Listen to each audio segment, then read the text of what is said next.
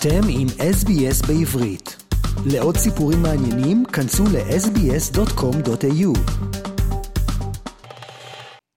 והאורח הבא שלנו הוא ליאור חייט, הדובר הרשמי של משרד החוץ של ישראל, וכעת הוא מצטרף אלינו בטלפון.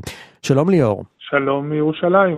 שלום שלום, ותודה שאתה מצטרף אלינו מירושלים. ליאור, אתה הדובר הרשמי של משרד החוץ של ישראל. בקצרה, תספר לנו קצת על עצמך. אז אכן, אני ליאור חייץ, אני דובר משרד החוץ בארבע שנים האחרונות, ואני דיפלומט ישראלי כבר 23 שנים.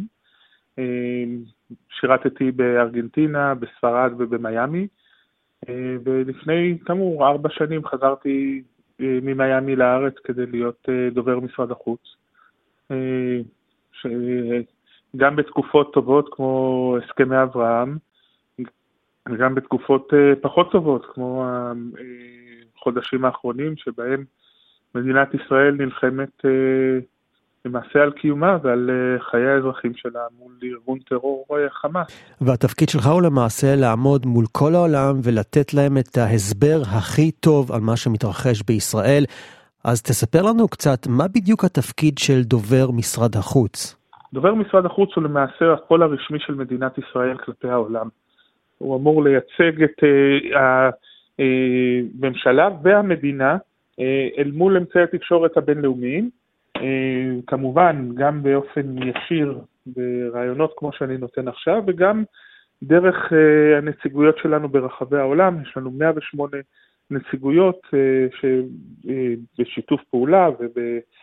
תיאום איתנו מעביר, מעבירים את המסר שלנו אה, אל הציבור הרחב ברחבי העולם. יש כאלה שגרים בחוץ לארץ ויגידו שההסברה הישראלית ממש לא עובדת. האם אתה מסכים עם העובדה הזאת? ובכל זאת, איך משרד החוץ יכול לשפר את המצב הזה? דבר ראשון, אני לא מסכים עם התפיסה שההסברה הישראלית לא עובדת.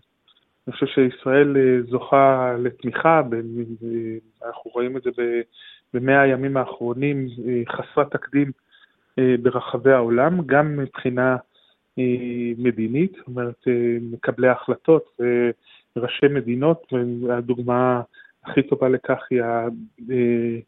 היא שורה ארוכה מאוד מאוד של ביקורים של ראשי מדינות, נשיאים, ראשי ממשלה, שרי חוץ, חברי פרלמנט שהגיעו לארץ מכל העולם לעמוד לצידנו, אבל אנחנו רואים את זה גם בדעת הקהל בעולם, בעיקר בעולם המערבי, שעומדת לצד אה, ישראל. אנחנו רואים את זה בסקרים שאנחנו עושים, אנחנו רואים את זה בפעילות שאנחנו עושים, פעילות ותמיכה בישראל.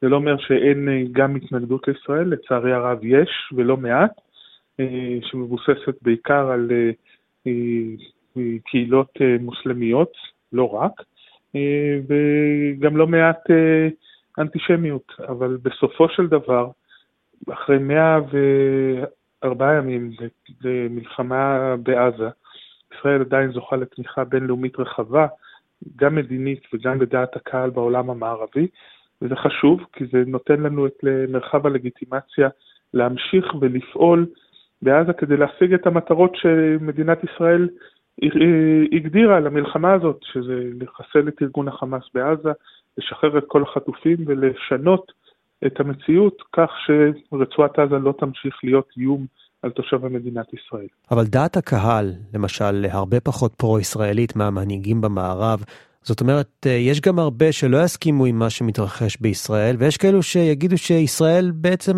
מפסידה בקרב של ההסברה. אנחנו פועלים בהרבה מאוד זירות. אה, זה לא אומר, כמו שאמרתי, זה לא אומר שכולם אה, תומכים, יש הרבה התנגדות, הרבה פעמים ההתנגדות הזאת היא מאוד אה, אגרסיבית וקולנית, אבל במספרים שאנחנו רואים, המבוסס על סקרים שלנו, יש לישראל תמיכה רחבה, לא רק תמיכה בישראל, גם תמיכה בזכות של ישראל להגן על עצמה, בגינוי של הטרור של החמאס ובתמיכה ב... ב היעדים של המלחמה הזו כנגד החמאס.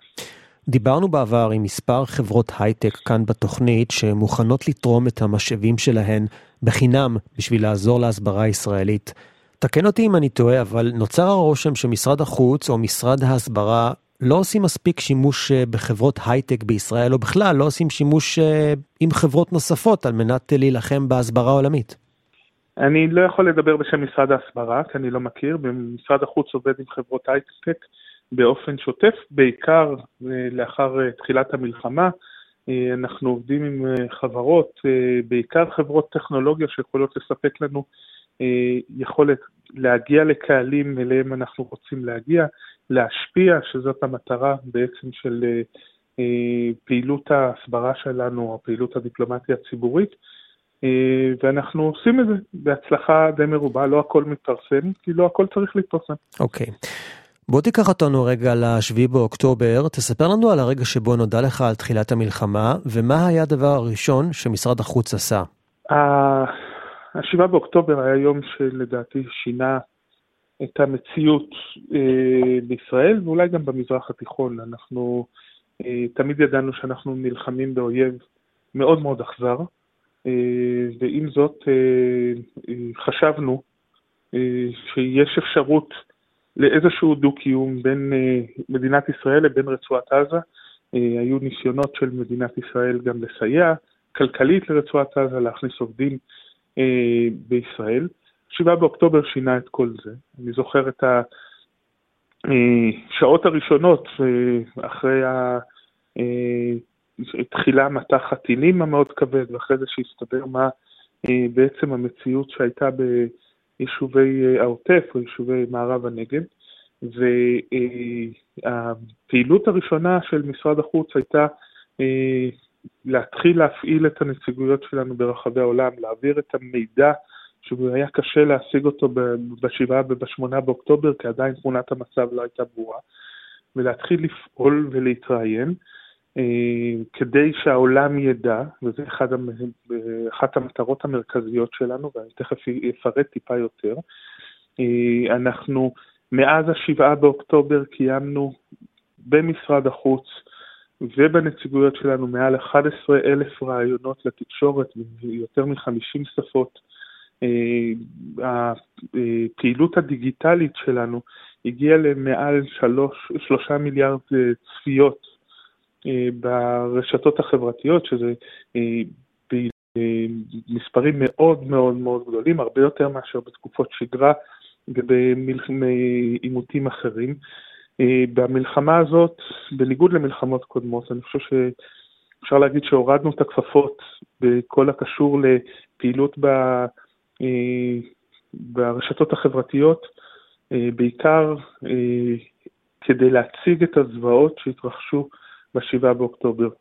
הבנו שאנחנו נמצאים פה מול אירוע שהוא אה, שונה. זה לא עוד סבב אה, במאבק אה, בין ישראל לרצועת עזה, מדובר פה במלחמה על הקיום שלנו. והחלטנו גם להראות את הפנים האמיתיות של חמאס, כולל תמונות מאוד קשות שהיו ברשתות החברתיות, אה, כדי שהעולם ידע מה קרה פה, כדי שהעולם יבין מדוע ישראל נאלצה לפתוח במלחמה הזאת, ומדוע הדרך היחידה לסיים את המלחמה זה כשכל החטופים שנמצאים עדיין ברצועת עזה ישוחררו, החמאס יחוסל והמציאות ביום שאחרי תהיה כזו שרצועת עזה לא תהווה איום על תושבי ישראל ועל מדינת ישראל. ואנו משוחחים עם ליאור חייט מירושלים. ליאור הוא הדובר הרשמי של משרד החוץ של ישראל. ליאור, יוצא לך לדבר עם ראש הממשלה או גורמים גבוהים אחרים ביום-יום? בוודאי, זה משהו שאנחנו עושים ביום-יום, אנחנו כמשרד חוץ אה, גם אה, אה, מקבלים הנחיות מראש הממשלה, משר החוץ, מהקבינט, וגם מקבלים, מעבירים אל מקבלי ההחלטות תמונת מצב בינלאומית, שבה אנחנו בעצם נותנים למקבלי ההחלטות איזשהו סיכום של כל מה שקורה בתקשורת העולמית, בדעת הקהל העולמית, וגם כמובן בתמיכה הבינלאומית בישראל, זה, זה קריטי לקבלת החלטות אה, בארץ, מכיוון שללא התמיכה הבינלאומית יהיה הרבה יותר קשה למדינת ישראל להגיע ליעדי המלחמה. ומכיוון שאנחנו משוחחים איתך מאוסטרליה, אני מניח שכבר שוחחת עם התקשורת האוסטרלית לגבי המלחמה בעזה, ובכלל נתת רעיונות כמעט לכל מדינה בעולם, נכון? כן, אני מתחילת המלחמה קיימתי למעלה מ-500 רעיונות בכל רחבי העולם. אני חושב שמסין, יפן, אוסטרליה וניו זילנד, דרך אה, מדינות אפריקה, אירופה והרבה מאוד בארצות הברית ובאמריקה הלטינית. אה, זה כלי חשוב להעביר את המסר. אני חושב שגם ברוב המקרים אה, הרעיונות האלה שאנחנו נותנים הם רעיונות שהם נותנים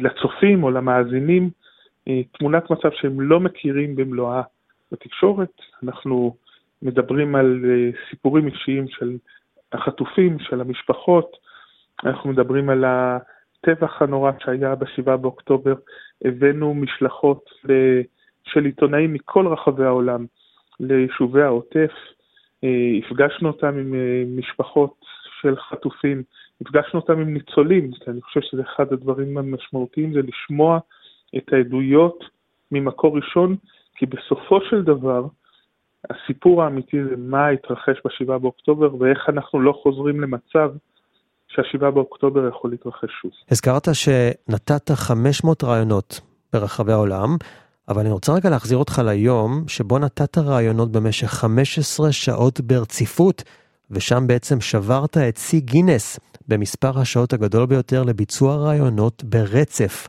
ספר לנו מה זה היה. זה נכון, כן, זה בעולם אחר.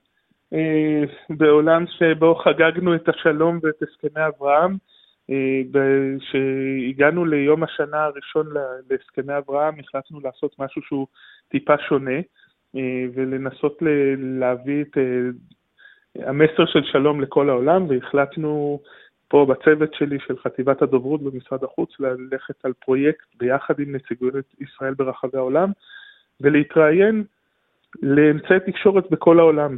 זה התחיל בפרויקט קטן שדיבר על 20-30 רעיונות, זה הסתיים בפרויקט של 99 רעיונות במשך 15 שעות ברציפות, שאכן מסתבר שהוא גם שיא עולמי. ישבתי 15 שעות, אה, זה היה, רוב הרעיונות היו בזום מרחבי העולם, אבל היו גם רעיונות אה, של עיתונאים שבאו אה, אל משרד החוץ כדי לרא... לעשות רעיון באופן אישי, וגם ללוות את הפרויקט הזה. אה, איך עשיתי את האמת היא, אני לא ממש יודע איך זה עבר. אה, זה היה מאוד אה, מאוד מאתגר, אבל בסופו של דבר זה היה, זאת הייתה דרך לדבר על הרצון של ישראל בשלום, על הרצון של ישראל לשנות את המציאות במזרח התיכון ולהסביר שאין לנו סכסוך עם מדינות ערב. אנחנו רוצים לחיות בשלום במזרח התיכון, ואנחנו יכולים להיות חלק אינטגרלי מהמזרח התיכון, אה, ועד לפני המלחמה בעזה היו הישגים מאוד מאוד גדולים שאנחנו מנסים לשמור עליהם, גם עם איחוד האמירויות, גם עם בחריין, גם עם מרוקו, גם עם אה, פעילות שעשינו כדי להרחיב את מעגל השלום, הרבה מאוד דיברו על סעודיה, אני יצא לי לבקר בסודאן, אה, ולהגיע, לפני כשנה להיפגש עם נשיא סודאן ולהיות חלק מאיזשהו תהליך שלום שנעצר לצערנו בגלל מצב פנימי בסודאן, אבל בהחלט זה הדרך, פתחנו את הדרך להסכם שלום עתידי. שאלה לסיום, ועל מה שמתרחש בבית הדין הגבוה לצדק בהאג עם התלונה של דרום אפריקה נגד ישראל שמואשמת ברצח עם. אתה היית שם וליווית את המשלחת הישראלית, תספר לנו קצת על הביקור שלך שם. כן, אני הייתי ביחד עם המשלחת אה, הישראלית להאג, שהורכבה ממשלחת משפטנים. זה ממש נבחרת אה, לאומית ובינלאומית של אה, טובי המוחות המשפט אה, בישראל ובעולם, ועם משלחת של אה, אה, משפחות החטופים, והמטרה הייתה להגן על מדינת ישראל בזירה מאוד מאוד חשובה, שזו הזירה המשפטית, כנגד אה, עלילת דם של דרום אפריקה, שטוענת שישראל מתכננת או מבצעת רצח עם אה, כנגד תושבי עזה. זה היה לא קל. זה היה לא קל בעיקר כי ביום הראשון, זה היה ביום חמישי שעבר, בדיוק לפני שבוע, דרום אפריקה הציגו במשך שלוש שעות ערימה של חצאי אמיתות, שקרים, בחלק מהמקרים אפילו קונספירציות אנטישמיות, ממש כך. אבל אז הגיע יום שישי שבו נציג הצוות הישראלי, ואני חייב להגיד שזה היה מאוד מאוד מרענן ונותן אופטימיות, כי הצוות הישראלי הצליח לפרק אחת לאחת את כל הטענות של דרום אפריקה.